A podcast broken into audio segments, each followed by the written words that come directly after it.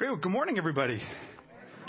It's great to be here with all of you this morning. I, I woke up and I leaned over to my wife and I go, "What do I wear today?" Yeah, because I don't know how to dress myself anymore. I'm at that stage in my life. I don't know what looks good. I don't know what's hip. I don't know what's cool. So I got to have other people. So if you like to volunteer and you are a fashion person, if you have the spiritual gift of fashion, I'm looking for a fashion team to help dress me in the morning to, so I don't kind of walk out looking like my father. no offense, Dad, if you're watching. Okay. But uh, it's great to be here with all of you this morning. Uh, this Sunday, we are excited to have Compassion Canada Canada uh, here with us today. We're going to hear more about that later on in the service. If you went through the cafe, you will have seen the setup that is there. Um, compassion is something that is really near and dear to my heart personally and to so many people here in our church. You're going to hear more about that, but there's a lunch after the service today. So if you didn't sign up for it, just stick around anyways. Come to the, you know, grab a sandwich. And we actually have these virtual headsets so that you can go on a compassion trip without having having to get into an airplane and having to go to a country that's really you know hot, and so you can kind of see and get an experience of what the compassion centers are like. So encourage you to stick around after the service for that. So this morning, I actually want to just jump right into today's text, uh, where, like Paul said, we've been going through the book of Romans, and for us as a church, we firmly believe what you believe about God will change how you live your life. How you live your life is a direct reflection of what you believe about God. If you don't believe God exists, you're going to live your life a certain way. If you believe God exists, but he's distant and really doesn't care about us, you're going to live your life a certain way. If you believe that all the gods, whether it's Jesus or whoever, they're all exactly the same and it doesn't matter, you're going to live your life a certain way. If you believe that God is angry and vengeful and has a list to make your life miserable and just wants you to be depressed and cranky all the time, you're going to live your life a certain way. How you view God changes how you live your life. And that's what the book of Romans that the apostle Paul writes to the church in the city of Rome. And Rome is the most advanced city that the human race has ever seen up to that point. It's the first city to ever reach a million people. Government, military, aqueducts, services, the way to logistics to bring in food and to care for everybody. The most advanced city in the world up to that point. And Paul writes to this brand new thing called the Christian church to say what you think about God what you know about God, what we've taught you about God, has to change how you live in this city. And that's why he spends 11 chapters building up all of this theology. And then the last few chapters going, now look at your life. So let's look at our lives a little bit. I'm going to read a couple of verses here. I'm going to start, we're in Romans chapter 13. If you have a Bible, encourage you to follow along with it. If you do not own a paper Bible, I'd love to give you one today as a gift. There's a whole bunch of them in the back of the room. You can take it as a gift when you leave today if your family doesn't own a Bible. If you're watching us online and you don't own a Bible, email me, kevin at greenbelt.church, and I will send you a Bible. Okay. Let's start here. Romans 13, verse 1. Let everyone be subject to governing authorities. For there is no authority except that which God established. Oh, no, that's about government. Okay, I don't want to talk about that. Okay, let me skip to uh, verse 6. Okay, this is also why you pay taxes. For the authorities are God's servants who give their full time to governing. Give to everyone what you owe them. Oh, wait a minute. If you owe taxes, pay taxes. This is pretty appropriate. This is tax season now here in Canada. Um, but I actually don't want to talk about this. Here's the thing I want you for homework to go home, and I want you to read Romans chapter 13, verses 1 to 8. And then I want you to take out a piece of paper and write out how you talk and view government. There's your challenge, okay? Actually, the reason I'm skipping this today is not because I'm afraid of the text. Uh, it's because we're actually going to spend three weeks this summer doing a sermon series on Christianity and the government. I've been living in Ottawa for 13 years now. I figured now's the time to get risk getting fired. I've, I've paid my dues. I think I've lived here long enough to see how we treat government as Christians. And the sad reality is, is we build some bad theology to justify our bad behaviors. And we have to actually look at what the Bible says. So you might want to go on vacation for those three Sundays.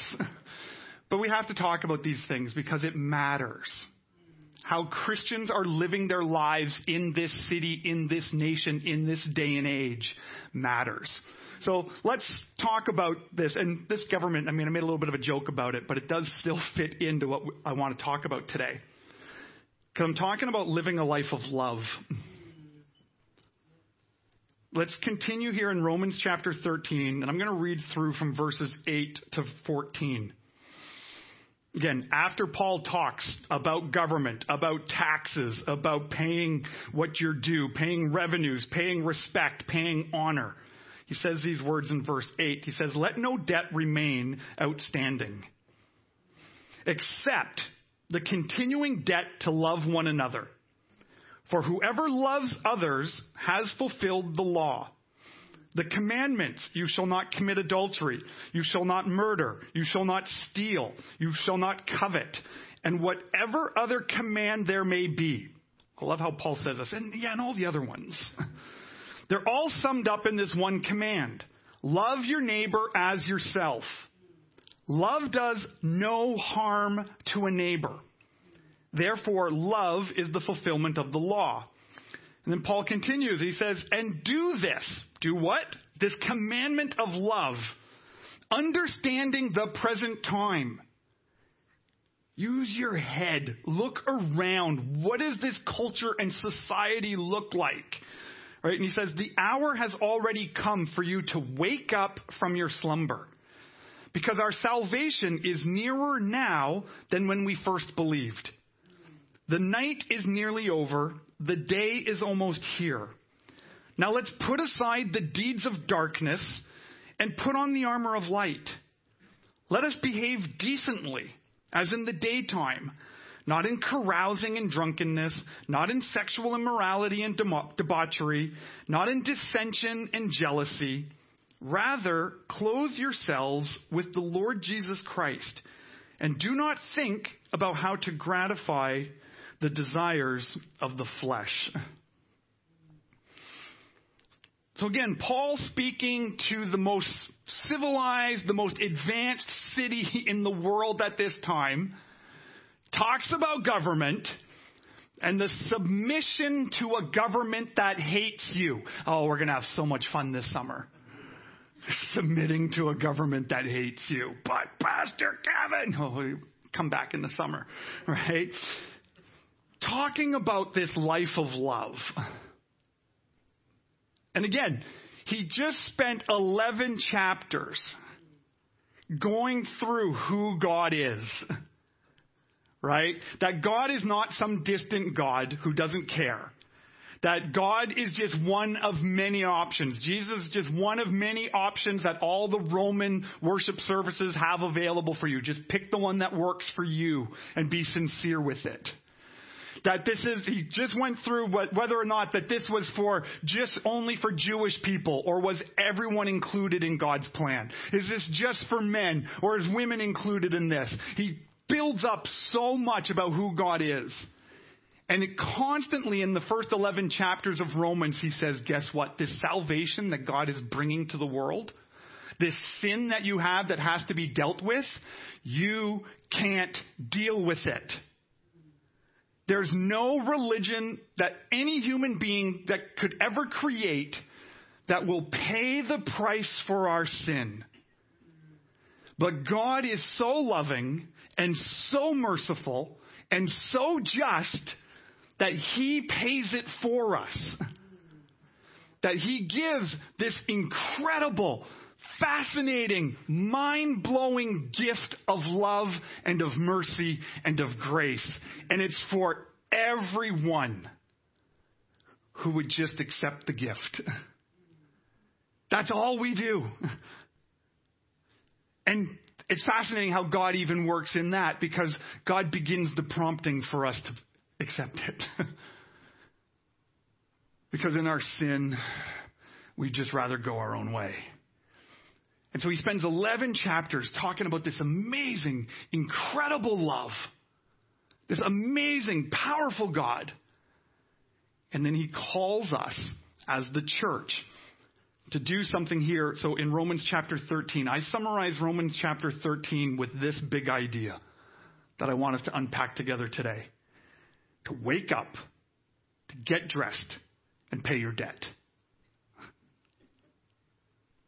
Wake up, get dressed, pay your debt. Okay, that sounded a little harsher coming out that way. I didn't mean it to sound so harsh, but but let's unpack this. This is the big idea, right? This is how, this is where I think Romans 13, again, goes through so much rich theology, but then it just starts becoming very, very, very practical. Because isn't that what we kind of look for in our Christian journey right now? Like, how do we deal with this culture that we live in? How do we deal with kind of government stuff that we see in the news? How do we deal with gender stuff that we see in the news? How do we deal with stuff that we're dealing with in our families and our colleagues? How do we deal with our health? How do we deal with our finances? All of these things that we get bombarded with. Like so often I get people who come up and they, they come and talk to me or they book an appointment with me. It's like, Pastor Kevin, just tell me what to do. And I'll do it. And I look at them going, well, I was kind of hoping you were going to tell me what to do. Because sometimes life is just a mess. I was actually joking with a number of Christian leaders recently, and you know, and I, I poke fun at this, but it's kind of sad. You know, that we as kind of Baptists, Baptist churches are still arguing on what to do with divorce and remarriage. And we've been arguing about this since the 70s. so what are we doing with a dude who comes in who says he's a woman? Or a woman who says is a man? Like seriously, we're still trying to. Am I allowed to do this wedding of someone who was divorced? And da, da, da, we've been arguing for 50 years on that one.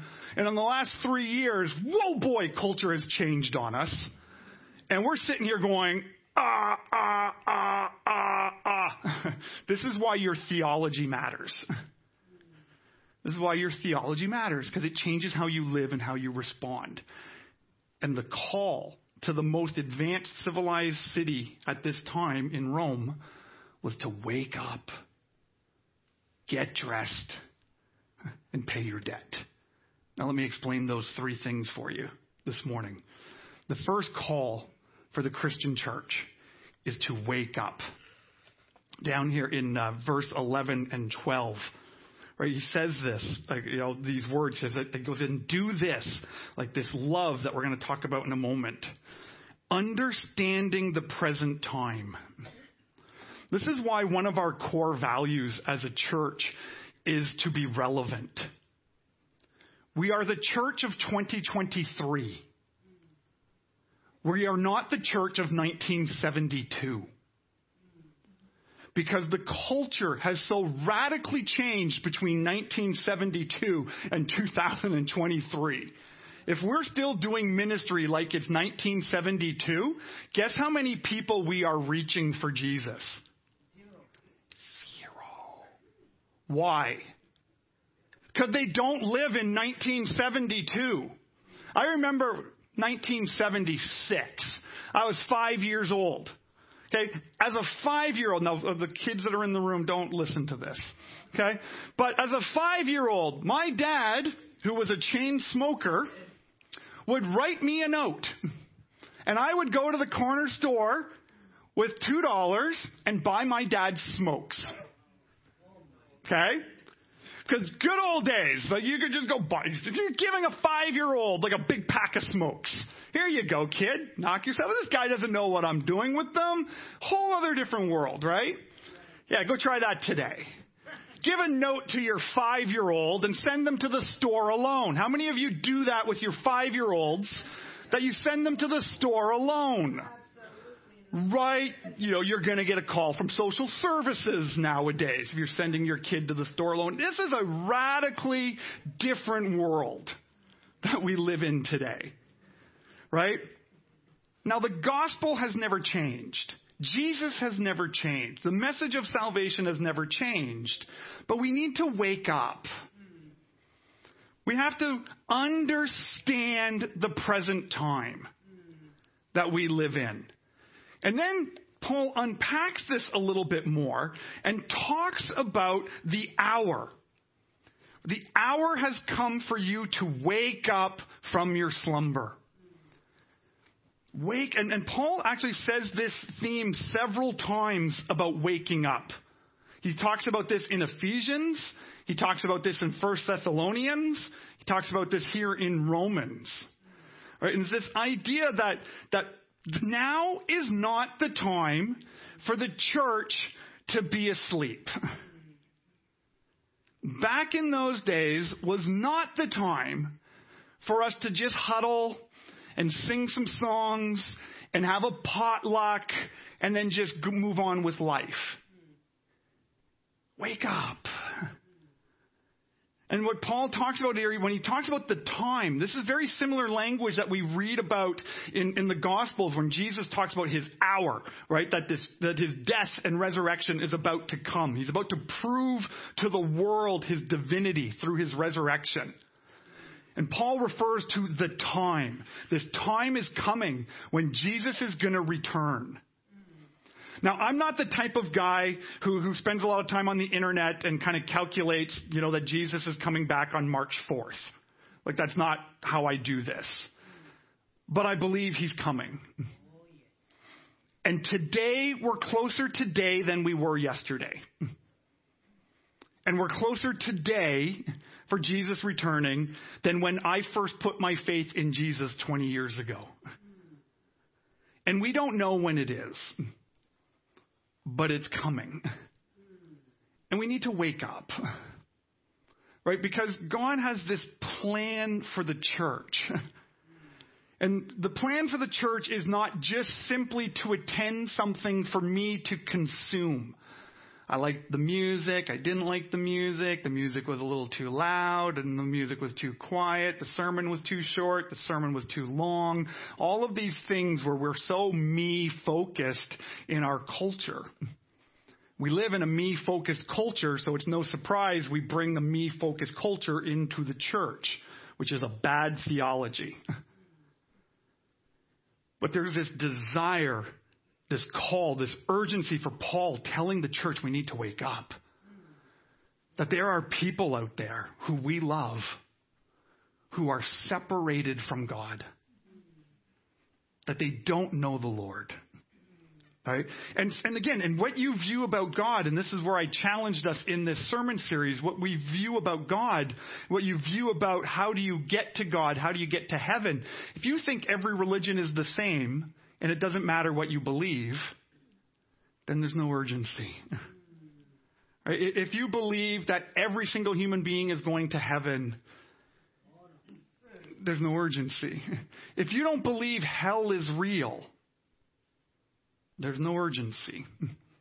Right? And we can go through a big long sermon series on what hell is and what separation from God is.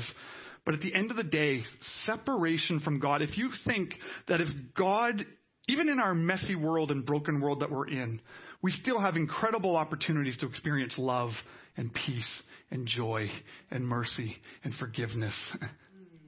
And those are the characters and the attributes of God. Imagine a world where all of that is gone. No love at all. No mercy at all. No justice at all. No peace at all. Whatever that image looks like for you right now, there's a slice of hell, mm-hmm. of the complete removal from God. right? And Paul is telling urgently the church all these things that I've taught you about God. Is this driving your love? Is it driving your love right? So you need to wake up. You got to look at the world that we're living in. You got to look at the times. You got to look at who God is and who Jesus is. And now is not the time for the church to be asleep. Like, it's fascinating in how it works in this messy world. Like, we, we were so afraid of government and church and overlap and all of these things. But people are seeing more and more and more the necessity for grace and for love and for compassion and for care. Like, we've got a great program here with our ESL program, our English Second Language, where we help welcome people who are new to Canada, and we do this in partnership with the city. The city is asking us to do this in more places. The city, politicians, oh, are asking the church for help. Okay? And I have to say, I can't. Why? Because everyone's asleep. You're watching Netflix. Okay? And this is not a guilt trip. Yeah, it is. Okay? But this is the urgency of Paul. Now's not the time to watch 27 episodes of Everybody Loves Raymond. It's not the time. It's not the time to binge watch a show after show after show every single night while your Bible is collecting dust. It's not the time. We need to wake up. Look at the days that we're living in. Right? And then it continues. So again, so what do we do? Okay, so okay, we're awake. We've opened up our eyes. Oh my goodness, like the days are so crazy and God's love is so amazing. What do I need to do? Well, you need to get dressed. You need to get dressed. And the way Paul describes this is in verse 14, where he says, you know, uh, clothe yourselves with the Lord Jesus Christ. And this is, again, a picture that Paul uses in so many of his writings where he says to put on Christ, clothe yourself in Christ, put on the armor of God. Right? What Paul is calling us to as the church is discipleship, is to realize how we're cleansed, that by the blood of Jesus, that He cleans us, that He takes away all of our sin, and we got to be bathed in Jesus. Because if you try to go out into this messy world and into this messy culture trying to do it all in your own strength, you're going to get the snot kicked out of you. Quite literally. One of my favorite stories in the Gospels is when the disciples went out and tried to cast out demons. and the demon kind of responds to them, Well, Jesus, we know, but we don't know who you are. And the demons just like mop the floor with them. Right? And you could take that story and go, Hey, there's a reason why I should just stay home and watch Netflix. well, no, because they weren't clothed. They weren't doing exactly how Jesus called them to do it. We don't have the details of what went wrong there, but something went wrong. But Paul tells us, who, those of us who have put our faith in Jesus, who have received the power of the Holy Spirit, to constantly be putting on Christ. What does that look like? It means we repent a lot. It means we ask for forgiveness a lot. It means we offer forgiveness a lot. It means we walk in humility a lot. Like even the song that we just sang about the cross where Jesus is standing accused by sinful men and he doesn't say a word to justify himself. And he takes it. I think in a lot of parts of my life, I've got to learn better to just take it and stop feeling the need to defend and avenge that I don't deserve to be spoken this way. I deserve respect. I deserve dignity. I deserve, I deserve, I deserve. What Romans chapter 1 through 11 taught me was I actually deserve separation from God for all eternity, is what I deserve because of my sin. But I'm not getting that. So we have to learn to clothe ourselves. And we saw in this series, and you can go back and look at it in here in Romans, where he talks about this idea that there's two ways to live. There's living clothed in Christ, and then there's the way of the world. And the way of the world is all about, right now, it's just all about pride and offense. Everyone's offended about everything, and everyone's proud and boastful about everything. And that's not the posture of the church. When you put on Jesus, you put on a posture of love and compassion and mercy and peace and long suffering. long suffering. we like to ignore that fruit of the Spirit. Okay? We need to get dressed. We need to take our walks with Jesus seriously because the world needs you. Your family needs you. This city needs you. The world needs you to live out this call of love. And what is this call of love? This is the third part here. It's pay your debt. Wake up, get dressed, pay your debt. And what do I mean by pay your debt? Does that sound like, am I being religious and saying you got to keep all of these rules and these commandments or God will be displeased? No. It's not what I'm saying. Look here in verse 8. Again, right after he talks about government and submitting to government and paying your taxes and giving honor to government, he says this Let no debt remain outstanding except the continuing debt to love one another. A continuing debt to love one another. I, kind of, I heard it recently put like this. When we come to Jesus to deal with our sin, it's like we have this huge debt that we cannot pay. In fact, it's so huge we can't even afford the minimal monthly payment on it. And yet, Jesus, in his love and his compassion and his mercy, takes the debt and he throws it away. The most, that is the most loving thing that has ever happened in your life. And I can say that unapologetically and with truth. Nothing in your life has ever been more loving than that fact. that your sin is completely, totally forgiven. And because you, me, all of us who've put our faith in Jesus have received the most incredible love gift ever possible, it makes you want to pay it back. And we don't pay it back out of guilt and shame or condemnation or because God's going to hate me if I don't. We do it as an overflow of the love that we have received. And out of the love that you have received, you love. How do we do all of these things that the Bible teaches us about marriage? It's love. How do we do all of these things that talk about living as the church and the one another statements? It's love. How do we do compassion and benevolence to a hurting community? It's love. How do we, how do we do missions? How do we do things like Compassion Canada? It's love. And we actually view love as like, oh my goodness, even though that debt, I don't have to pay it, and I don't need to make the minimal payments anymore because it's gone, it's like I still want to pay. I still want to contribute something to that ledger.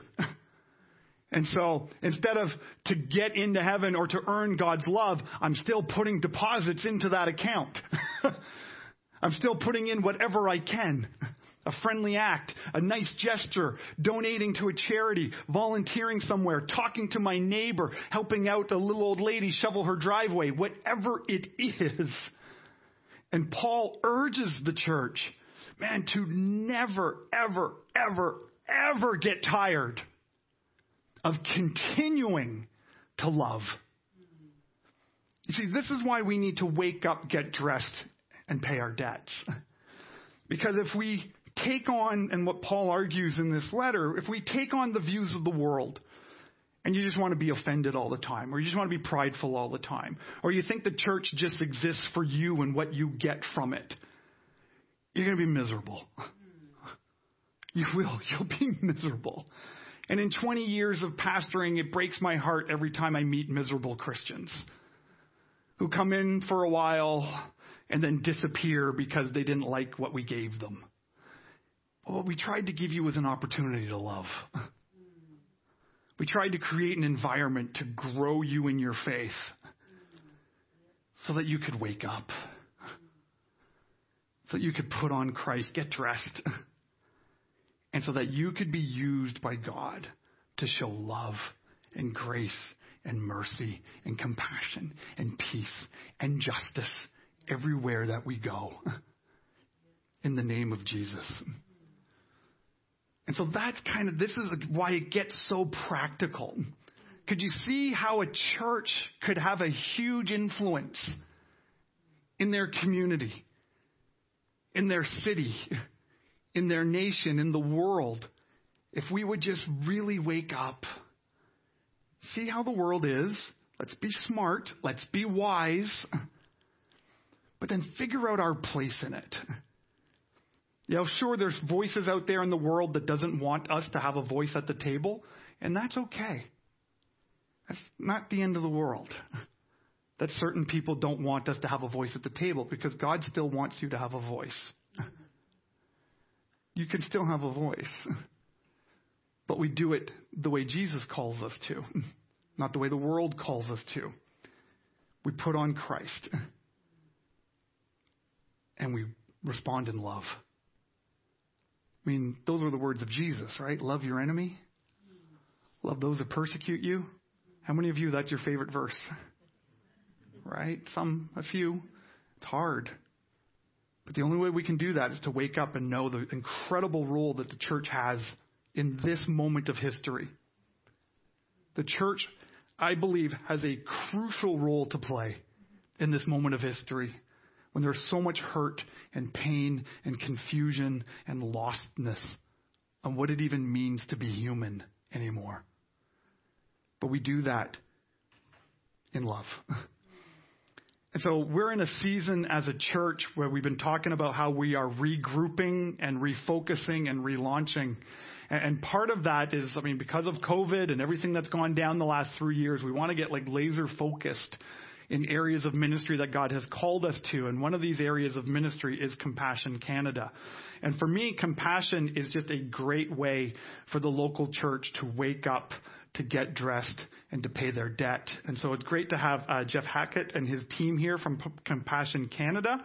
And he's going to share a little bit how we as a church are doing this call to wake up and to get dressed and to pay our debt, to show love to the world in Guatemala specifically.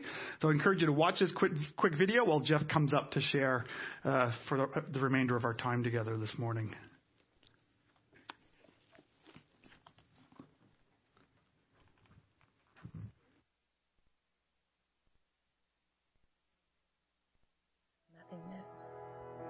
The thing about darkness is that it's exposed by the smallest match, and just like that, the void gets awakened by the heat of a flame. This feels dark, but God is light. Now I do not live for a moment. I do not live for a lifetime. I live for an eternity with Him who conquered the grave. Death has no power here for God is light.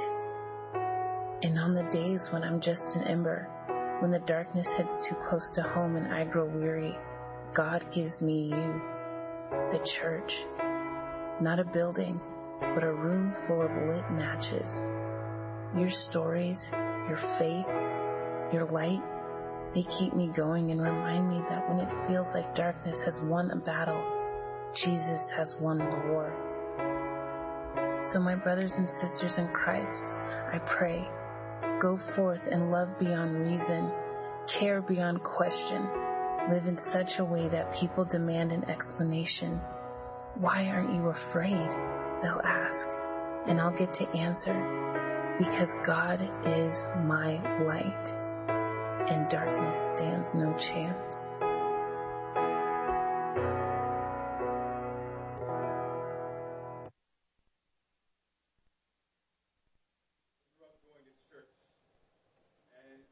Used to sing this song in Sunday school. And uh, if you grew up in church, maybe you know this song as well. It says it this way This little light of mine. You know it? I'd sing it for you, but I'm not as good as Paul. Help me out here. This little light of mine, I'm going to let it shine. This little light of mine. I told you I need your help. I'm gonna let it shine, this little light of mine. I'm gonna let it shine, let it shine, let it shine, let it shine. There you go. Back at Sunday school, you all get a candy.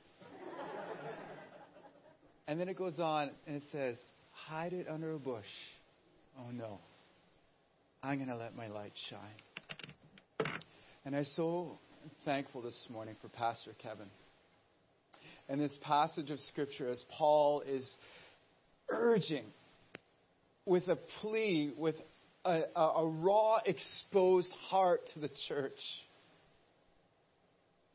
to sense the urgency of the time in which we're living, but understand not only to sense the urgency, but God has given each and every one of us the ability to love, the ability to care, the ability to go, all because Christ resides within me.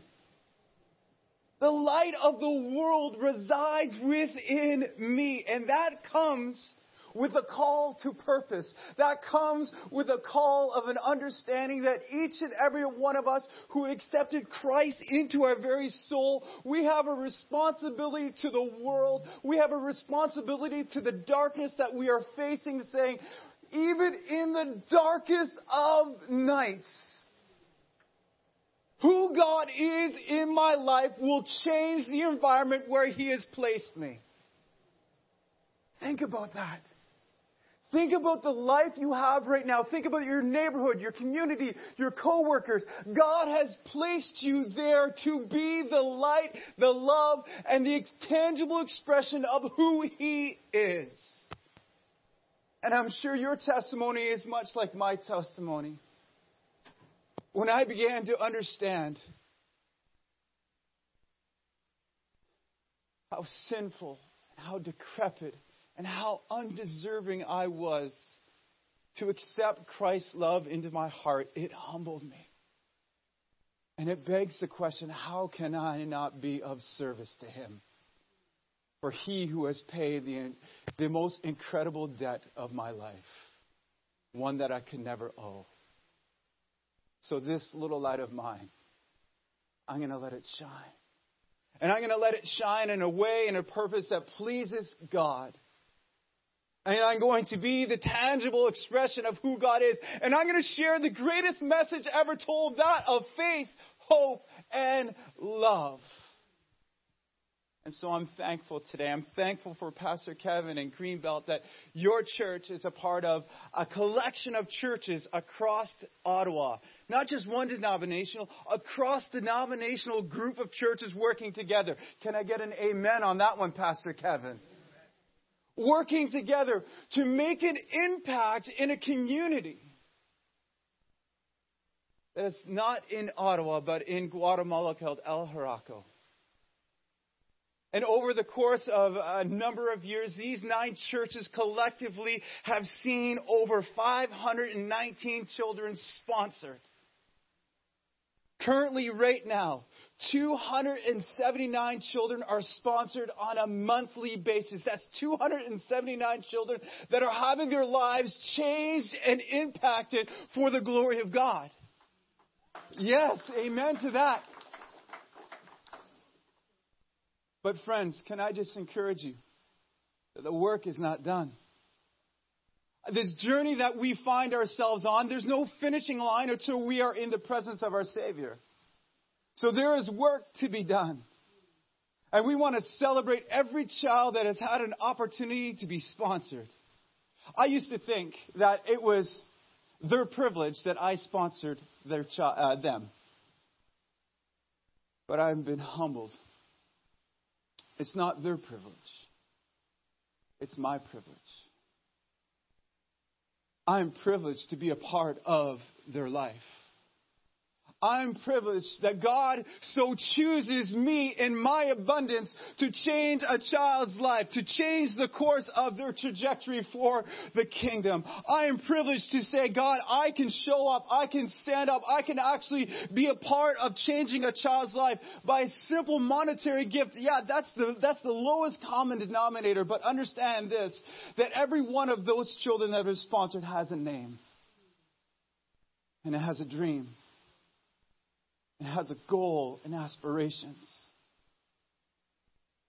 Think about it. We have that privilege of being invited to be a part of their life. Humble. There's this one young mom. Her name's Elizabeth. She's 23 years of age.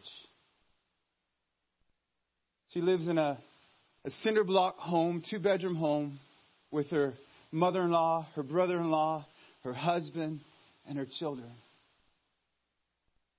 She's part of one of our compassion centers in El She recently gave birth to a, a little baby by the name of William. And she wants nothing but the best, like any mother would for her son. And she writes this My dream.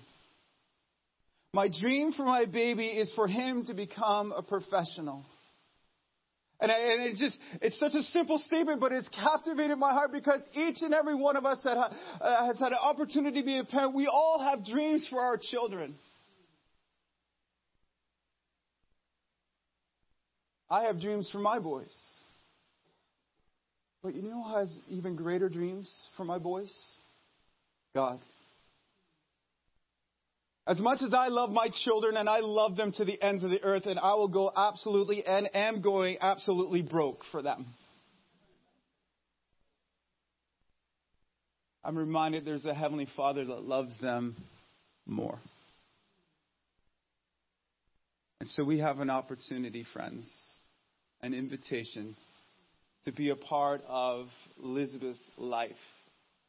The collective has chosen to work together to focus in on uh, young moms and babies, ensuring that they have proper care and nutrition because Guatemala is faced with immense challenges. They are ranked fourth in the worst countries in the world that face malnutrition. They're facing insurmountable odds and it feels like when we consume our life with the insurmountable odds that it, it seems so dark, doesn't it? Hopelessness.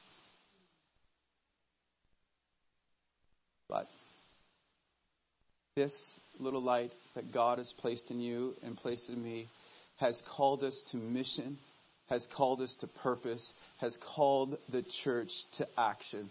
So we will not be asleep.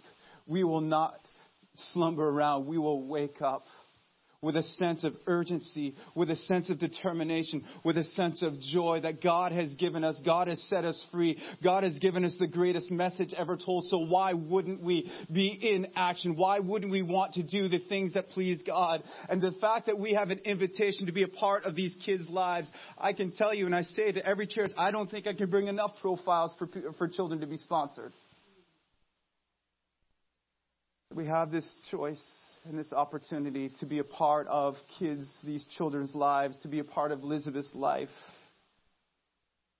So I want to challenge you. I want to encourage you. There's so much to learn about what compassion is doing. You can find your way to compassion.ca and read all about the amazing things. And we have some material here that you can take home. The five things to know about compassion. There's this. Our team is here. But I'm also want to highlight this. We also have a number of children to sponsor. This this young man, he's 10 years old. His name is Manuel. Manuel, like any other 10 year old, just loves life, loves to play sports. But Manuel also recognizes that his mom and his dad need help. So he does whatever he can to help out around the home. These are the kids that you and I have the privilege of being a part of their life. So I want to challenge you. I want to say thank you, but I also want to challenge you. For those in the room that you've already sponsored a child and compassion is very much a part of your life, thank you, Pastor Kevin. I want to say thank you. And maybe you're part, uh, maybe you sponsor a child from a different organization. Hear me. Thank you. Thank you for making a difference in a child's life. It matters. You're part of changing the trajectory of who that child is. What a blessing. But here's my challenge there's room for more. There's room for more. And if you just reduce it down to an economic decision, and that's important, but I'm going to say maybe there's a level here that you need to step out in faith and say, God, I'm going to trust you. I'm going to believe in you. I want that. I want to receive that invitation of being a part of a child's life and make a difference. Maybe you've never sponsored a child. You don't know what it's all about. We're here for you, and we love to talk to you about it. So don't run off. when the doors open, don't get in this car as fast. Go out through these doors here. Grab a sandwich, tuna, avoid it. All right. Uh, I'm sure it's good. Um, but we love to talk to you. We'd love to give you the opportunity to come along and be a part of a child's life and to see the impact. And some of you are in this room, you sponsor children, and you know the difference that sponsorship makes. Can you help us out? Can you be our advocates? Can you be our testimony if you don't mind? And say, I wouldn't change it for anything in the world. My sponsorship child sits on our fridge. Her name's Bernice. She's from Burkina Faso. She has special needs. Every month, every day, every time I'm in the kitchen, I see that. And you know what I don't think of? That cost me money. I don't think of that. I think of the privilege and the opportunity I have to be a part of Bernice's life. That's the opportunity we have. We also have this one thing, and just as I wrap up here, and I could, like Pastor Kevin, it's always dangerous when you get two pastors to share two short sermons. We also have this cool thing. It's our VR experience. Uh, this will actually transport you over into Brazil, and you actually get to experience uh, what a day in the life of Maria. Maria is one of our compassion kids in Brazil, and it's a complete immersive experience. You put the headset on, and it's uh, you, Pastor Kevin went through it, and you can look around, look up, look down, and you can see what her life is like. And like Elizabeth, like Maria, they live in a home that you and I would be humbled by. But they're so proud where they live. You get to see the Compassion Center where they're at. So it's a three minute presentation. We'd love to uh, let you go through that journey and see the impact that sponsorship has on an individual's life. So, can I challenge you today? Let's be the light. Let's be the light that God's called us to be, and let's make a difference in a child's life. Amen? Amen. Pastor Kevin.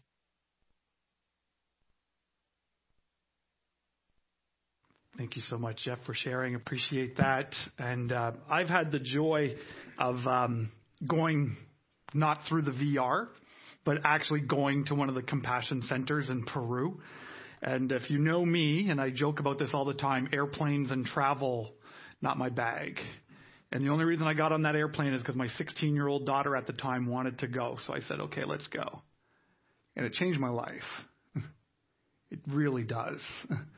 The blessing and the opportunity that we have as the church, whether it's to bless through this way or whatever way God calls you to, wake up, get dressed, pay your debt of love. See, that's the call that each and every one of us have. And maybe you're here today, or maybe you're joining us online, and, and you're still actually hanging on to your debt of sin. And, and you heard today's message about this God that, that loves you so much that your debt is washed away. The, the way you have that debt washed away, and we saw this as we've studied in this book of Romans, is to simply confess that Jesus is Lord believe in your heart, confess with your mouth that Jesus rose from the dead to pay for your sin, and then you, that debt that you have, is gone. And you can do that right here in the room by just praying quietly in your own heart, Father, forgive me a sinner. Thank you that Jesus washed my debt away. Come into my life. Or you do that online as well. And if you do that here online, come and tell me over a sa- or you did that here in the room, tell me over a sandwich. If you did it online, a little pop-up shows up, click that and let us know. We would love to come alongside you as you now get dressed. as you learn to put on Jesus. As you learn to let your light shine in this world of darkness. Because God has got amazing plans for all of us. So let's do this together and serve Him out of love. Let's pray. Father God, we praise you and thank you for Jesus' radical love. Love that is so incredible that he would go to a cross to pay for my sin, to pay for our sin.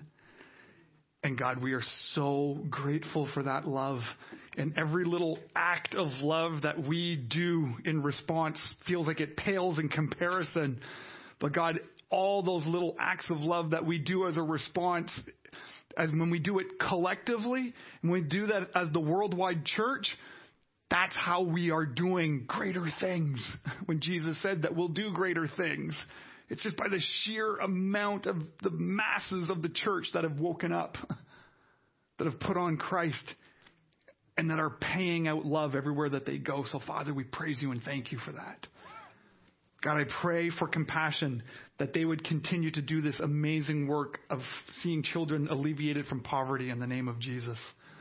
God, I thank you for the partnership that we have with them and the other eight churches that we partner with where we set aside theological differences in order to love the world. And so, Father God, I pray that you would do even more. And Holy Spirit, as we continue to worship, speak to our hearts. Any guilt or shame or condemnation, we cast that off in Jesus' name and replace it with love and mercy and peace and justice. And continue to speak, Lord, because your children are listening. We pray in Jesus' name.